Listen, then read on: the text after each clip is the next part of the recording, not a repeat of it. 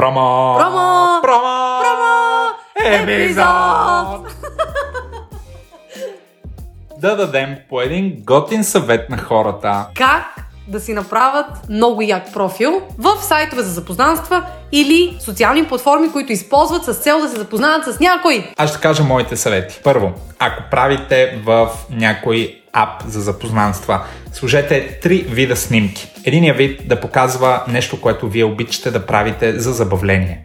Дискотека, ресторанти, ски, каквото и да е. Втори вид. Сложете снимка, която ви показва в пълния ви блясък. Задължително да има анфаз, близък план и в цял ръст. Третия вид снимки е покажете вашето хоби. Нещо, което разпускате като правите, нещо, което имате страст, когато правите. Примерно аз бих си сложил как записвам подкаст. И четвъртото нещо, което мога да кажа е направете много готино описание. Не казвайте аз съм млад амбициозен българин И търся блада амбициозна българка.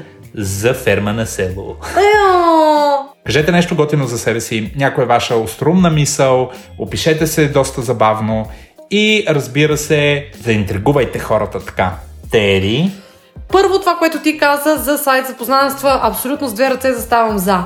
Писна ми да гледам 16 снимки просто на човек, който иска да покаже себе си, без да показва нищо отзад, примерно да се е снимал някаква забележителност, или да се е снимал как кара ски, сноуборд, или пък как шие плете, или гледа филм, или все има нещо, което харесвате. Снимайте го по дяволите. Така наистина ще е много по-лесно на хората да създадат първия контакт с вас. Това сме го казвали в минали епизоди.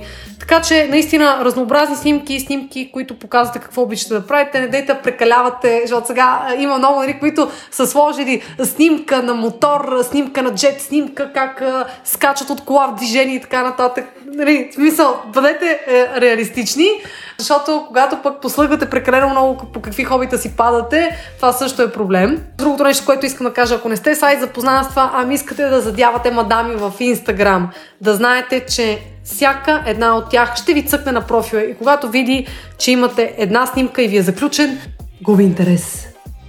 и нямайте само селфита от фитнеса, огледалото Ио. и така нататък. Махайте ги селфитата. Всеки човек би си изкефил на снимки, които са свързани с хоби, приятели, на снимки, на които сте усмихнати, а не се правите на кифли, на кифлювци. Така че повече такива снимки, отворени профили, ако искате Инстаграм да бъде място, което да зарибявате някакви хора, не си затварите профилите, няма никакъв смисъл, ако сте избрали да се запознавате с нови хора там, нали така? Абсолютно. Готина идея за описание в профил, ако не може да измислите нищо острумно, напишете отгоре.